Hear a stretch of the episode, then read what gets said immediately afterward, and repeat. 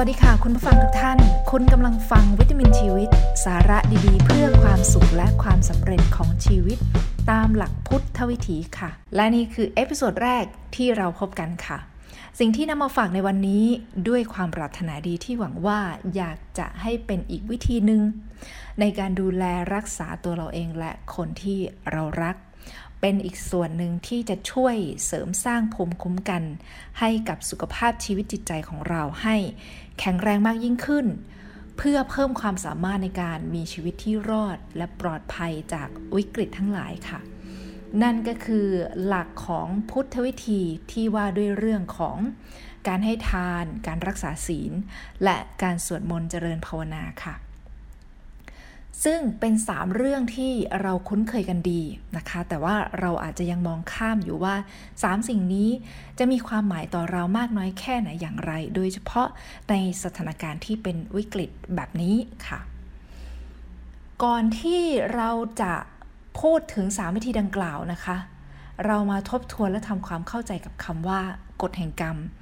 กฎแห่งการกระทำหรือกฎของเหตุผลกันสักนิดนึงก่อนนะคะ คำว่ากฎแห่งกรรม พระสัมมาสัมพุทธเจ้าทรงสรุป ด้วยวลีอันเป็นสัจธรรมสั้นๆสองวลีว่าทำดีได้ดีทำชั่วได้ชั่ว ในทัศนะของพระพุทธศาสนา เราทุกคนอยู่ในกฎของเหตุและผลนี้ค่ะ เป็นกฎที่ว่าความคิดคำพูด การกระทำหรือพฤติกรรมใด ๆ ของเราที่เราทำไปไม่ว่าจะดี หรือไม่ดีย่อมมีผลลัพธ์ กลับมาหาผู้ที่กระทำเสมออย่างแน่นอน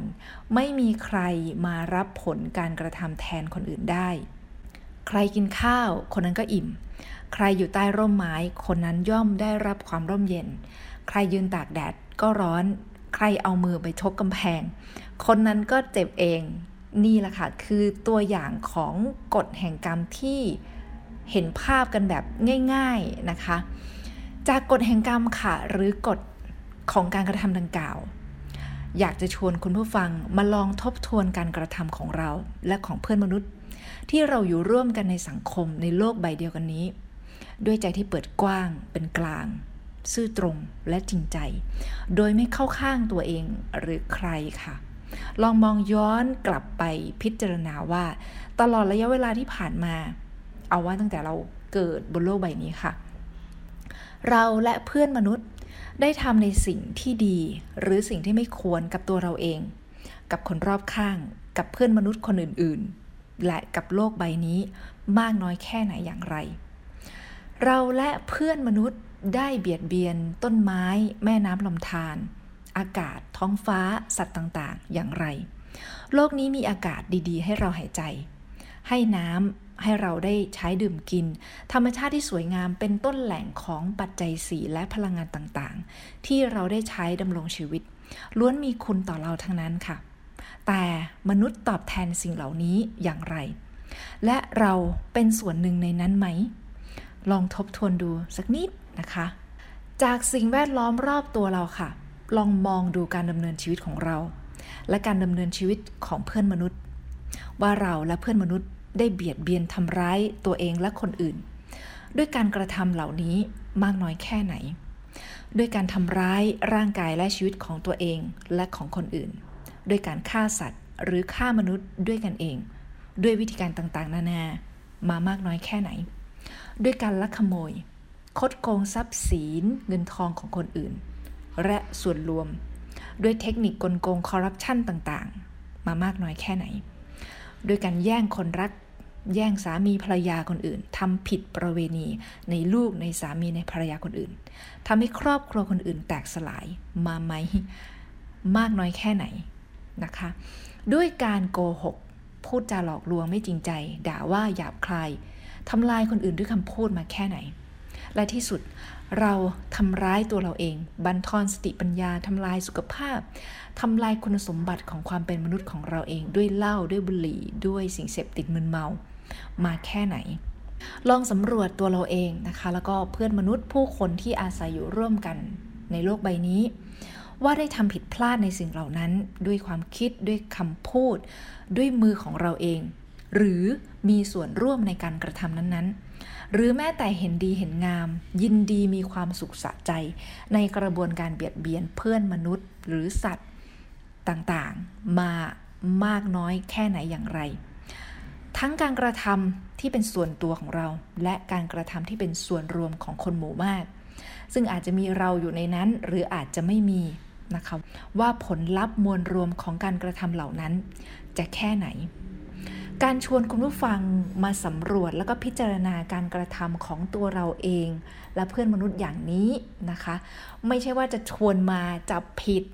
หรือกล่าวโทษสิ่งใดหรือใครนะคะ เราย่อมเข้าใจดีค่ะว่า เราทุกคนล้วนมีความบกพร่อง และก็เคยพลั้งเผลอผิดพลาดมาด้วยกันทั้งนั้น คนละมากน้อยต่างกันไป และก็ไม่ใช่ว่าเราจะทำแต่สิ่งที่ไม่ดี ในขณะเดียวกันเราก็ทำสิ่งที่ดีไว้ไม่น้อย แต่อาจจะไม่มากพอที่จะทำให้ตัวเราและสังคมของเราปลอดภัย และสงบสุขเท่านั้นเอง ชีวิตจึงเดี๋ยวสุขเดี๋ยวทุกข์เพราะตัวเราเองก็เดี๋ยวดีเดี๋ยวร้ายนะคะ ผลลัพธ์ก็จึงเป็นทั้งสุขทั้งทุกข์ปนกันไป นั่นเองค่ะ การสำรวจของเราค่ะ เพื่อให้เราได้มองเห็น และเข้าใจต้นแหล่งของความทุกข์ของปัญหาที่เกิดขึ้นตามทัศนะของกฎแห่งกรรมว่า ผลลัพธ์ติดลบที่เกิดขึ้นกับเรา มีต้นเหตุมาจากไหน เพื่อว่าวันนี้เราจะได้แก้ไขปัญหา ป้องกันภัย หรือจัดการกับสถานการณ์ได้ถูกต้องช่วยตัวเรา และคนที่เรารักหรือมากกว่านั้นช่วยให้ส่วนรวม กลับมาเป็นปกติได้ในไม่ช้า และสำหรับสถานการณ์หรือปัญหาที่อยู่ตรงหน้าเราขณะนี้ค่ะ สิ่งที่เกิดขึ้นกับเราอาจจะกำลังบอกเราว่า ผลลัพธ์ของการกระทำบางอย่างที่ผ่านมากำลังตอบแทนการกระทำนั้นตามกระบวนการของเหตุและผล หรือกฎของการกระทำสิ่งที่เป็นอันตรายกับเราที่กำลังเบียดเบียนตัวเรา หรือเพื่อนมนุษย์อยู่ ย่อมมีเหตุมาจากการกระทำที่เราหรือเพื่อนมนุษย์ ได้เคยไปเบียดเบียนทำร้ายคนหรือสัตว์ หรือโลกที่เราอยู่อาศัย หรือมีส่วนในกระบวนการเบียดเบียนนั้นๆไว้ ซึ่งการกระทำนั้นอาจจะอยู่ในห่วงเวลาที่ใกล้หรือไกล ในปัจจุบันหรือในอดีต และเราอาจจะจำได้หรือจำไม่ได้แล้ว ซึ่งส่วนใหญ่เรามักจะจำไม่ได้ซะมากกว่านะคะ โดยเฉพาะหากว่าการกระทำนั้นมันผ่านมาหลายภพหลายชาติ แล้วอะไรอย่างนี้เป็นต้นนะคะ พูดมาถึงตรงนี้ไม่ใช่ว่าเพื่อจะให้เรายอมจำนนต่อโชคชะตานะคะ แต่เพื่อที่จะชวนคุณผู้ฟังทุกท่าน ตั้งสติ อยู่กับความจริงของเหตุและผลที่กำลังปรากฏ ด้วยใจที่สงบและเป็นกลาง เพื่อว่าเราจะได้สามารถใช้สติปัญญา และกำลังใจแก้ไขวิกฤตได้อย่างถูกต้อง ไม่จมปลักอยู่กับความรู้สึกนึกคิดที่ขุ่นหมอง จนเสียอารมณ์ดีๆของเรา หรือเสียกำลังใจดีๆ ที่จะทำประโยชน์ต่อตัวของเราเอง และต่อส่วนรวมด้วยค่ะ คราวนี้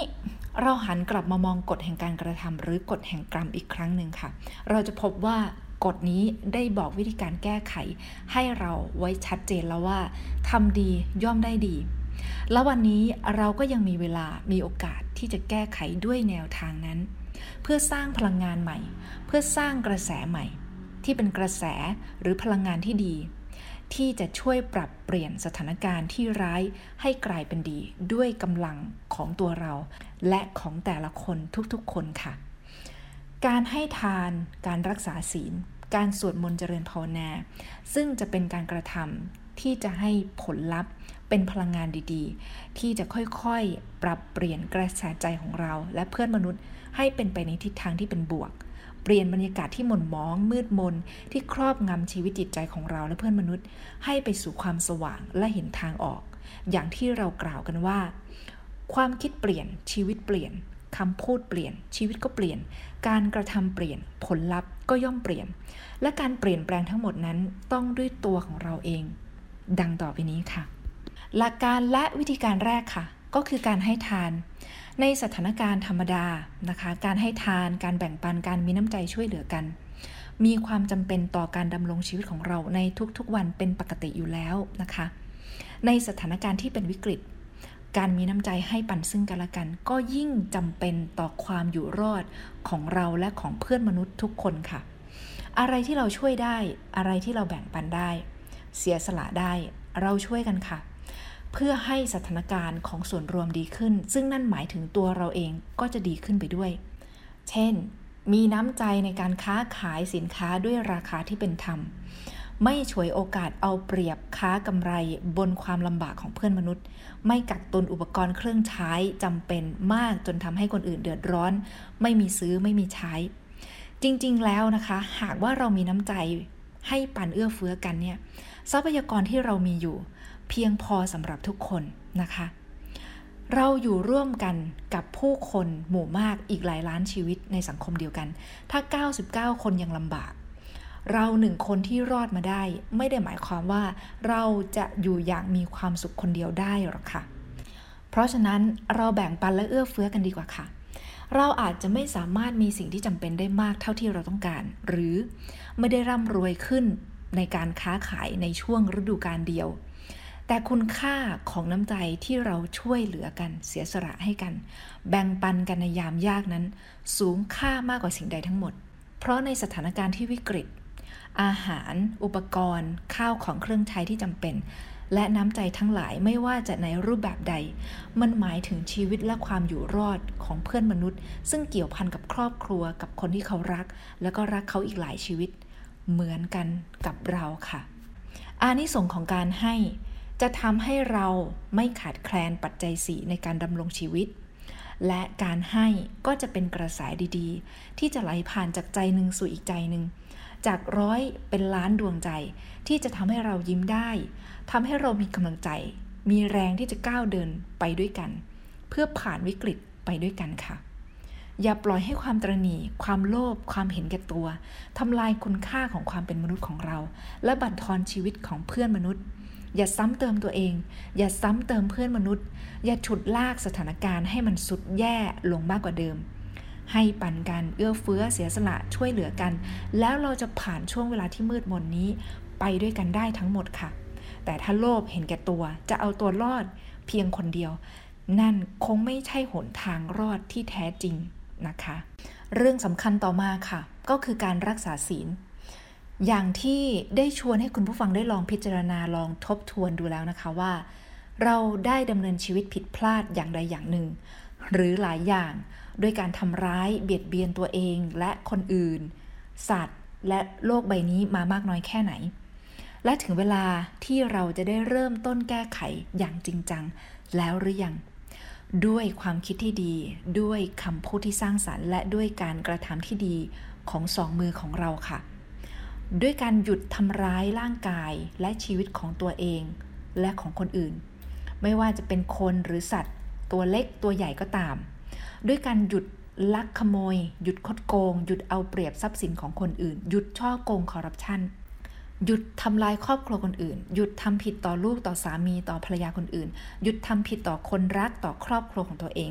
แล้วเอาใจใส่รับผิดชอบครอบครัวและดูแลคนที่เรารัก ลูกสามีภรรยาให้ดี ด้วยการหยุดโกหก หยุดหลอกลวง หยุดด่าว่าหยุดสาบแช่งหยุดหยาบคายหยุดทำลายคนอื่นด้วยคำพูด และที่สุดค่ะ หยุดทำลายตัวเอง หยุดทำลายสุขภาพ หยุดทำลายคุณภาพชีวิตของตัวเองด้วยเหล้าด้วยบุหรี่ ด้วยสิ่งเสพติดมึนเมาทั้งหลายศีลห้าข้อนี้นะคะ หรือความประพฤติที่ดี การกระทำที่ดีทั้ง 5 ประการนี้ หากเราทำให้ครบทำให้ดีค่ะ ยังจะได้ชื่อว่าเป็นมหาทานคือการให้ที่ยิ่งใหญ่อีกด้วยค่ะ เพราะการรักษาศีลข้อหนึ่งนั่นคือ การที่เราได้ให้ความปลอดภัยต่อชีวิตของผู้อื่น รักษาศีลข้อ 2 นั่นคือเราได้ให้ความปลอดภัยในทรัพย์สินของผู้อื่นศีลข้อ 3 นั่นคือเราได้ให้ความปลอดภัยในลูก ในภรรยาสามีคนอื่น ได้ให้ความสุขความมั่นคงในครอบครัวของผู้อื่นศีลข้อสีนั่นคือเราได้ให้ความจริงใจ ให้ความซื่อสัตย์กับผู้อื่น และศีลข้อ 5 ค่ะ การมีสติสัมปชัญญะที่สมบูรณ์ นั่นคือเราได้ให้ความสุขความปลอดภัยในชีวิต ในทรัพย์สิน ในลูกในภรรยาสามีในครอบครัวคนอื่น และก็ตัวเราเองด้วยนะคะ คือเป็นการให้สิ่งดีๆ ทั้ง 5 ข้อครบสมบูรณ์ค่ะและด้วยการกระทำดีๆ แบบนี้ล่ะค่ะ ที่เราไม่ไปเบียดเบียนทำร้ายใคร ไม่ว่าจะเป็นร่างกายชีวิตทรัพย์สินคนรักของตัวเราเองและของคนอื่น ไม่ว่าจะเป็นความคิดคำพูด และด้วยการลงมือทำและไม่ไปมีส่วนร่วม หรือยินดีกับการเบียดเบียนใครของคนอื่นด้วย ที่เราเรียกว่าอนุโมทนาบาปนะคะ และตรงกันข้ามค่ะ เรามีแต่ให้ความปลอดภัย ให้ความซื่อสัตย์จริงใจที่ผู้คนทั้งหลาย สบายใจไว้ใจและมั่นใจกับเราได้ และเรายังมีความยินดีมีความสุขหรือส่งเสริมสนับสนุนการทำสิ่งดีๆ ของคนอื่น ที่เรียกว่าการอนุโมทนาบุญด้วย นะคะ ผลลัพธ์ที่จะเกิดขึ้น ย่อมเป็นสิ่งดีๆ ที่เราได้ทำที่เราได้ให้ไป และนั่นล่ะค่ะ คือพลังงานความดี ที่จะเป็นเกราะป้องกันภัย คอยคุ้มครองเรา ให้แคล้วคลาดให้รอดปลอดภัยจากภัยทั้งหลาย ไม่ว่าจะเป็นภัยจากคนจากสัตว์ จากธรรมชาติ หรือจากโรคร้ายใด ๆ ได้อีกแรงหนึ่งซึ่งเป็นแรงที่สำคัญทีเดียวค่ะ เพราะฉะนั้นผู้ที่มีศีล หรือผู้ที่ไม่เบียดเบียน ไม่ทำร้ายคนอื่น หรือสัตว์อื่น จึงมีชีวิตที่เป็นสุขเสมอที่เราสามารถกล่าวได้ว่า นี่คือความปลอดภัยและความมั่นคงในชีวิตและทรัพย์สินอย่างแท้จริง ประการที่ 3 ค่ะ ที่เป็นหลักและวิธีการสำคัญ อันเป็นหัวใจของแหล่งกำเนิดพลังของภูมิคุ้มกันที่ดีของชีวิตก็ว่าได้เลยนะคะ นั่นก็คือ การสวดมนต์เจริญภาวนาค่ะ ได้ยินแบบนี้ โดยเฉพาะในสถานการณ์อย่างนี้หลายคนก็เป็นต้องสงสัยนะคะว่าการสวดมนต์การนั่งทำใจสงบนิ่ง ๆ อยู่เฉย ๆ ไม่ทำอะไร จะช่วยอะไรได้หรือเนี่ย ช่วยได้นะคะ ลองเปิดใจแล้ววางใจไว้ตรงกลาง และรับฟังรับพิจารณาดูค่ะว่า เพราะอะไร เพราะแหล่งกำเนิดของความคิด ที่สื่อสารออกมาเป็นคำพูด และถ่ายทอดออกมาเป็นการกระทำไม่ว่าจะทางดีหรือทางไม่ดี ล้วนมาจากใจตรงนี้นี่เองค่ะ ดังที่พระสัมมาสัมพุทธเจ้าตรัสว่า ใจเป็นใหญ่ ใจเป็นประธานทำทั้งหลายสำเร็จได้ด้วยใจ ใจดีก็คิดดีพูดดีทำดีได้ง่าย ๆ และเป็นสุขสบายใจ ใจไม่ดีก็คิดไม่ดี พูดไม่ดีทำไม่ดี แล้วก็ขุนมัวหม่นมองเป็นทุกข์ ด้วยความเชื่อมโยงแบบนี้ล่ะค่ะ ที่ทุกอย่างเริ่มต้นจากใจ เราลองมองตัวเราเองและคนรอบข้างอีกครั้งหนึ่งค่ะว่า ระหว่างกระบวนการใจดีกับกระบวนการใจไม่ดี อันไหนมีมากน้อยกว่ากันในการดำเนินชีวิตของเราในแต่ละวัน การสวดมนต์เจริญภาวนา คือวิธีการที่จะปรับกระบวนการปรับแหล่งกำเนิดพลังงานคือใจของเรา ให้เป็นต้นกำเนิดพลังงานที่ดี เป็นกระบวนการใจที่ดี ที่จะทำให้เราเกิดความคิดที่ดี เกิดคำพูดที่ดี และเลือกตัดสินใจทำแต่สิ่งที่ดีค่ะ และนั่นหมายถึงผลลัพธ์ดีๆ ที่เกิดขึ้นกับเรา วันนี้ขอกล่าวถึงการสวดมนต์เป็นเบื้องต้นก่อนนะคะ การสวดมนต์ไปเรื่อยๆ อาจจะสวดหลายบท หรือสวดบทเดียววนไปเรื่อยๆนะคะ การเปล่งเสียงสวดมนต์ของเรา การได้ยินเสียงสวดมนต์ในระดับที่พอดีในจังหวะที่สม่ำเสมอเหมาะสม จะค่อยๆ ช่วยประคับประคองใจที่ฟุ้งซ่าน คิดไปในเรื่องราวต่างๆ ของเราให้ค่อยๆ รวมเป็นหนึ่ง ค่อยๆ สงบ มีสติ อยู่กับการสวด อยู่กับเสียงสวดมนต์ อยู่กับตัวเราณปัจจุบันไปเรื่อยๆ แล้วใจของเราก็จะค่อยๆเป็นสมาธิ ตลอดช่วงเวลาที่เราสวดมนต์และใจของเราที่สงบเป็นสมาธิณขณะนี้ละค่ะ คือห่วงเวลาอันทรงคุณค่า และเป็นกุศลอย่างยิ่ง เพราะกายวาจาใจของเรากำลังสำรวม สงบ สะอาด และเป็นสันติสุข เพราะเป็นช่วงเวลาที่ศีลของเราบริสุทธิ์ที่สุด เพราะร่างกายของเราสำรวม เราไม่ได้ใช้มือของเราไปตบตีทำร้ายใคร เราไม่ได้ไปทำกิริยาท่าทางยั่วยุกิเลสให้ใครโมโห หรือยั่วยุการอารมณ์ของใคร แต่เรากำลังนั่งในท่าที่สุภาพ และมือของเราก็กำลังพนมนอบน้อม ต่อคุณงามความดีของพระพุทธพระธรรมพระสงฆ์วาจาของเราก็เป็นสิริมงคลที่สุด เพราะเสียงที่เราเปล่งออกมา เป็นถ้อยคำที่สรรเสริญคุณของพระรัตนตรยัย หรือเป็นบทสวดที่กล่าวถึงพระสัทธรรมอันเป็นความจริงเป็นความดี ที่ควรประพฤติปฏิบัติ ล้วนเป็นถ้อยคำที่ดีงามที่บริสุทธิ์ ที่เป็นความจริงอันประเสริฐ และเป็นกุศลล้วนๆจิตใจของเราค่ะ ก็กำลังเป็นสมาธิสงบ สะอาด เป็นห่วงเวลาที่ใจของเรา เป็นใจที่ดีที่สุด เพราะใจเราสงบสะอาดจากความโกรธ สงบสะอาดจากความโลภ สงบสะอาดจากความขุ่นมัว สงบสะอาดจากความหลงผิด สิ่งที่ไม่ดีต่างๆ ที่รกรุงรังรุมเร้าครอบงำใจของเรา ให้เป็นกังวลหม่นมอง ให้เครียด ให้โกรธ ให้อยากได้สิ่งที่เกินจำเป็น หรืออยากได้ด้วยวิธีที่ไม่ถูกต้อง จะค่อยๆสลายหายไป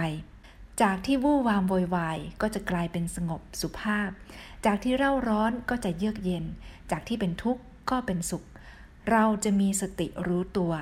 รู้ถูก รู้ผิด รู้ดี รู้ชั่ว รู้ว่าอะไรควรทำอะไรไม่ควรทำหรือจะกล่าวว่า เป็นการตื่นรู้และก็เบิกบาน ก็ได้ค่ะ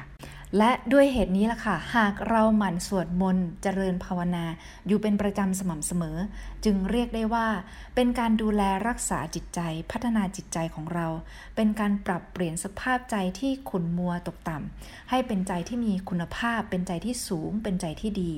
เป็นต้นกำเนิดพลังงานที่ดีสำหรับทุกกระบวนการกระทำเมื่อเราคิดความคิดของเราจะดี จะสร้างสรรค์ เมื่อเราพูดเราจะสามารถสื่อสารได้อย่างเหมาะสม และเมื่อจะตัดสินใจทำเราจะสามารถตัดสินใจเลือกทำในสิ่งที่ดีที่ถูกต้องได้ไม่ยากค่ะ และถึงตรงนี้เราจะเห็นนะคะว่า การให้ทานการรักษาศีล การสวดมนต์เจริญภาวนาจะเป็นพลังงานดีๆ ที่เชื่อมโยงส่งแรงสนับสนุนกันและกัน เป็นวงกลมรอบชีวิตเรา ใจที่ได้รับการปรับให้เป็นใจที่ดีด้วยการสวดมนต์เจริญภาวนา เป็นใจที่สงบสะอาด จากความโลภโกรธ ความหลงผิด จากความคับแคบขุนมัวต่างๆ จะทำให้ใจของเรากว้าง เราจะมีน้ำใจมากขึ้น มีแต่ความคิดเอื้อเฟื้อคนอื่น อยากจะช่วยเหลือคนอื่น มีความเมตตากรุณาปรารถนาดี ต่อทั้งตัวเองและเพื่อนมนุษย์ ความมีน้ำใจ ความใจดีตรงนี้ล่ะค่ะ จะเป็นพลังส่งเสริมให้เราสามารถรักษาศีลได้ดีขึ้น มีมนุษยธรรมที่มั่นคงมากขึ้น ไม่มีอารมณ์ที่จะไปเบียดเบียนกลั่นแกล้ง รังแกทำร้ายใคร มีแต่ความรู้สึกนึกคิดที่อยากจะให้ตัวเราเองและเพื่อนมนุษย์ทุกคน มีชีวิตที่ปลอดภัยและเป็นสุข และความดีทั้ง 3 ประการนี้ล่ะค่ะ หากเราทำเป็นปกติในการดำเนินชีวิต ทุกความดีที่เราทำย่อมให้ผลลัพธ์ เป็นสิ่งดีๆ แก่เรา เป็นภูมิคุ้มกันของเรา เป็นเกราะป้องกันเรา คอยช่วยให้เรามีชีวิตที่รอด ปลอดภัยในทุกสถานการณ์ แม้กำลังจะเผชิญกับปัญหาอุปสรรคที่หนักหนาสาหัส พลังความดีนั้นก็จะช่วยผ่อนหนักให้เป็นเบา หรือที่เบาให้หายและขอกล่าวตามความเป็นจริงของชีวิตนะคะว่า แม้ว่าสาหัสถึงที่สุดต้องตาย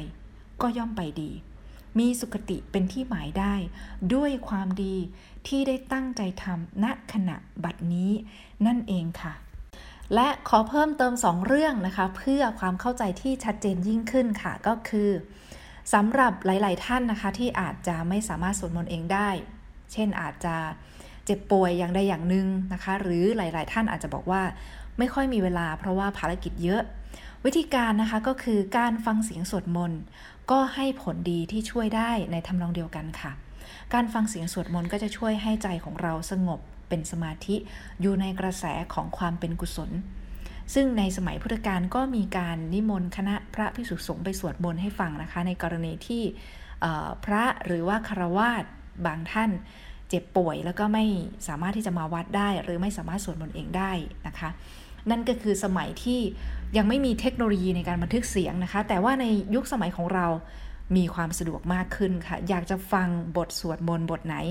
มีให้ทุกบทในอินเทอร์เน็ตใน YouTube นะคะ สามารถที่จะเปิดฟังได้ตลอดเวลาตามต้องการนะคะ แต่อย่างไรก็ดีค่ะ หากว่าเราแข็งแรงดี ไม่เจ็บป่วยใดๆ ยังไหวดีที่สุดก็คือ หาเวลาตั้งใจสวดมนต์เจริญภาวนาในสักช่วงของวันที่เราสะดวก ก็จะเป็นการดีที่สุดค่ะ เรื่องที่สองค่ะสำหรับท่านที่อาจจะสงสัยว่า แล้วคนที่ไม่ได้เป็นพุทธศาสนิกชน หรืออาจไม่ได้นับถือศาสนา กับหลักพุทธวิธีดังกล่าวจะยังไงดี ขออธิบายอย่างนี้นะคะว่า ความดีเป็นความจริงที่เป็นสากลสำหรับทุกคนค่ะ เราลองทดคำว่าศาสนาไว้ในกระดาษอีกแผ่นหนึ่งหรือเก็บไว้ในกระเป๋าก่อนก็ได้ค่ะ พุทธวิธีดังกล่าวหากพิจารณาให้ดีเราจะพบว่า 3 ประการนั้น เป็นความดีเป็นความจริงที่เป็นสากล เป็นมนุษยธรรม เป็นคุณสมบัติที่ดี เป็นข้อปฏิบัติที่ดีที่มนุษย์ทุกคนไม่ว่า ใครทำแล้วผลลัพธ์ย่อมออกมาดี แล้วก็ดีต่อตัวของเขาเองและดีต่อส่วนรวมด้วยนะคะ ตามเหตุตามผลเสมอภาคกันทุกคน การเป็นผู้ให้มีน้ำใจช่วยเหลือ แบ่งปัน ไม่ได้ผูกขาดแค่ชาวพุทธ นะคะ แต่เป็นสิ่งที่มนุษย์ทุกคนไม่ว่าจะมีศาสนาหรือไม่มีศาสนา ล้วนเห็นตรงกันว่าเป็นสิ่งที่ดี เป็นสิ่งที่ควรทำเป็นสิ่งที่ทำให้มนุษย์ดำรงชีวิตอยู่ร่วมกันได้ ใครรู้ใครเห็นก็ชื่นชม และคนที่ทำเองก็ย่อมได้รับความสุขส่วนศีลห้าค่ะ แท้จริงแล้วก็คือคุณสมบัติของความเป็นมนุษย์ปกตินะคะ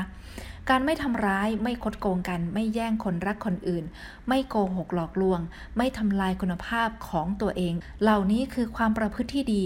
ที่เป็นบรรทัดฐานเป็นวิถีของความเป็นมนุษย์ที่ไม่ว่าจะเป็นใครอยู่ในสังคมไหน หากมีความประพฤติที่ดีๆ 5 ประการเหล่านี้ ทุกคนในสังคมนั้นๆ ย่อมสามารถอยู่ร่วมกันได้อย่างสงบสุขแน่นอนค่ะ ไม่ใช่ว่าคนที่มีศาสนาก็รักษาศีลไป คนไม่มีศาสนา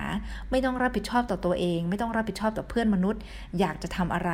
กับตัวเองก็ทำกับคนอื่นก็ทำตัวเขาจะเป็นอย่างไร คนรอบข้างจะพลอยเดือดร้อนแค่ไหน และสุดท้ายสังคมจะเป็นอย่างไรล่ะคะก็จะมีแต่เรื่องปวดหัวอย่างที่เราประสบพบเจอกันอยู่ทุกวันนี้นั่นแหละค่ะ คราวนี้ว่าด้วยเรื่องของการสวดมนต์เจริญภาวนาค่ะ ก็เป็นเรื่องของใจ อันเป็นสากลเช่นเดียวกันค่ะ เพราะทุกคนมีจิตใจนะคะ และใจทุกใจก็ต้องการความสุข ต้องการความสบายใจ ต้องการใจที่ดี ต้องการใจที่มีพลังเข้มแข็ง ไม่กังวล ไม่โกรธ ไม่เครียด ไม่ฟุ้งซ่าน ไม่ขุนมัว ไม่เป็นทุกข์ ความต้องการเหล่านี้ไม่เกี่ยวกับคำว่าศาสนาเลย ใช่ไหมคะ การสวดมนต์เจริญภาวนาเป็นเรื่องของการทำสมาธิ ที่ให้ผลดีต่อใจ เป็นความสงบ เป็นความสุข เป็นความผ่อนคลายจากความเครียด ความฟุ้งซ่านขุ่นมัว ล้วนเป็นผลลัพธ์ดีๆ ที่ทุกคนต้องการนะคะ เพราะฉะนั้นทุกคนสามารถทำได้ค่ะ ซึ่งทั้งนี้หากไม่สะดวกไม่ถนัดที่จะเริ่มด้วยการสวดมนต์นะคะ ก็ข้ามการสวดมนต์ไป ไปฝึกสมาธิ ด้วยการให้โอกาสใจของตัวเราเองได้อยู่กับปัจจุบัน ให้ใจได้พักผ่อน ได้คลายจากความกังวลหม่นมอง ให้โอกาสใจของเราได้อยู่สงบสงบ ห่างไกลจากเรื่องราวไม่สบายทั้งหลาย สงบจากความขุ่นมัว สงบจากความอิจฉาริษยา สงบจากความโกรธ หรืออะไรก็แล้วแต่ที่เป็นความรู้สึกนึกคิดลบๆ ที่ก่อกวนใจเรา ที่บีบบังคับใจเราให้เราคิดพูดทำในสิ่งที่ไม่สร้างสรรค์ การเจริญสมาธิภาวนาหรือการทำสมาธิ เป็นวิธีที่จะช่วยแก้ไขปัญหาของใจได้ค่ะ โดยไม่ต้องมีเงื่อนไขว่าต้องเป็นคนที่นับถือศาสนา หรือไม่นับถือ ใครทำคนนั้นก็ได้ค่ะ และเมื่อมาถึงตรงนี้นะคะ เราจะเห็นชัดว่า หัวใจสำคัญของพลังงานที่จะเป็นภูมิคุ้มกัน เพื่อปกป้องคุ้มครองเรา ตามหลักพุทธวิธีบนพื้นฐานของกฎแห่งกรรม คือพลังความดีจากการกระทำของเราเอง เพราะฉะนั้นไม่ว่าจะเป็นพุทธศาสนิกชน มีศาสนาหรือไม่มีศาสนา ทุกคนมีสิทธิ์ที่จะสร้างภูมิคุ้มกันนี้ให้กับตัวเองเสมอภาคกันค่ะ และสำหรับภาวะวิกฤตของโรคระบาดทที่เราทุกคนจะต้องรับผิดชอบต่อตัวของเราเอง และรับผิดชอบต่อสังคม การสวดมนต์เจริญภาวนาก็ควรปรับให้เหมาะสมกับสภาพการด้วยนะคะ ขอให้ทุกคนทำให้ถูกต้องตามกาลเทศะ ปฏิบัติตามคำแนะนำของแพทย์ ตามกติกาของส่วนรวม รักษาระยะห่างทางสังคม สวดอยู่ที่บ้านใครบ้านท่าน หรือสวดอยู่ที่ห้องนอนของใครของท่าน ก็ดีค่ะ แบบนี้ก็จะเป็นการช่วยซึ่งกันและกันนะคะ ประสานกำลังกันสู้ คือทั้งความรู้ความสามารถทางการแพทย์ที่ทุ่มเทเสียสละ และกำลังความดีของเราของทุกๆ คนที่ตั้งใจทำก็จะช่วยคุ้มครองให้เรารอดปลอดภัย ผ่านวิกฤตครั้งนี้ไปด้วยกันได้ค่ะ และสุดท้ายค่ะ อยากจะฝากโอวาทของพระมหาเถระท่านหนึ่ง ซึ่งท่านได้เคยกล่าวไว้เมื่อนานหลายปีมาแล้วค่ะ และมีผู้บันทึกเอาไว้ อ่านแล้วน่าคิดทีเดียวค่ะ ว่า โลกจะเป็นอย่างไรขึ้นอยู่กับกระแสใจของชาวโลก ช่วงไหนกระแสใจของมนุษย์ ตั้งอยู่ในคุณงามความดี ไม่ประมาทในชีวิต ให้ทานรักษาศีลเจริญภาวนา สั่งสมบุญอยู่เป็นนิด ในยุคนั้นบ้านเมืองก็จะอยู่เย็นเป็นสุข เศรษฐกิจจะเฟื่องฟู ฝนฟ้าตกต้องตามฤดูกาล โรคภัยไข้เจ็บน้อย ผู้คนมีอายุยืนยาว ผิวพรรณวันณะผ่องใส ทุกสิ่งทุกอย่างจะมีสภาพคล่อง ต่างก็มีความสุขกายสบายใจกันทั่วหน้า แต่ในยามใดที่จิตสำนึกของมนุษย์ ถูกกระแสบาปเข้าบังคับบัญชาอยู่ภายใน ให้คิดชั่ว พูดชั่วทำชั่ว ใช้ชีวิตอย่างประมาท เมื่อนั้นเศรษฐกิจก็จะตกต่ำ ดิน อากาศ ฟ้า แปรปรวน โรคภัยไข้เจ็บที่ไม่เคยมี ก็จะเกิดขึ้น ยาที่ใช้รักษา ก็หาได้ยาก เพราะฉะนั้นศีลธรรมเท่านั้นที่จะเป็นเครื่องช่วยคุ้มครองโลกให้ปลอดภัย ค่ะ ก็เป็นข้อคิดฝากไว้ให้พิจารณาความเป็นไปของโลกและชีวิต เพื่อเรียนรู้ที่จะอยู่กับโลกและใช้ชีวิตอย่างมีความสุขและปลอดภัยนะคะ และนี่ก็คือภูมิคุ้มกันชีวิตด้วยหลักพุทธวิธี ขอเป็นกำลังใจให้กับผู้ฟังทุกท่าน สามารถผ่านสถานการณ์นี้ไปได้ด้วยสุขภาพที่ดี และกำลังใจที่เข้มแข็ง และหากว่าคุณผู้ฟังเห็นว่าเรื่องราวนี้มีประโยชน์ ฝากกดแชร์เพื่อแบ่งปันด้วยนะคะ ขอบคุณมากค่ะ สวัสดีค่ะ